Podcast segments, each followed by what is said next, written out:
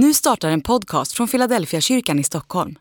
Om du vill komma i kontakt med oss, skriv gärna ett mejl till hejfiladelfiakyrkan.se. Dag 37 I Matteus evangeliet kapitel 7 och vers 14 säger Jesus att vägen är smal och porten är trång och få finner den. Så länge man, man är upptagen av sig själv mer än av Jesus så kommer man aldrig upp på vägen. Man kommer ständigt att tappa balansen och hamna vid sidan av. Det är som när jag skulle gå på bommen. Mina fötter var alldeles för stora och bommen alldeles för smal. Det skulle inte gå.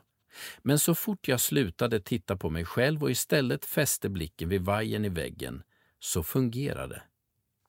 Det största problemet som många har när de ska bli kristna är att de blir för upptagna av sig själva och sina egna misslyckanden istället för att bli upptagna av Jesus.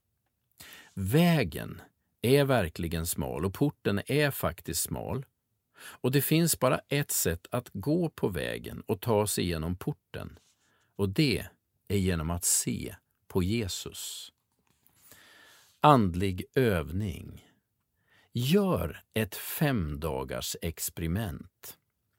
Pröva att börja dagen med en stund av bön och bibelläsning resten av veckan.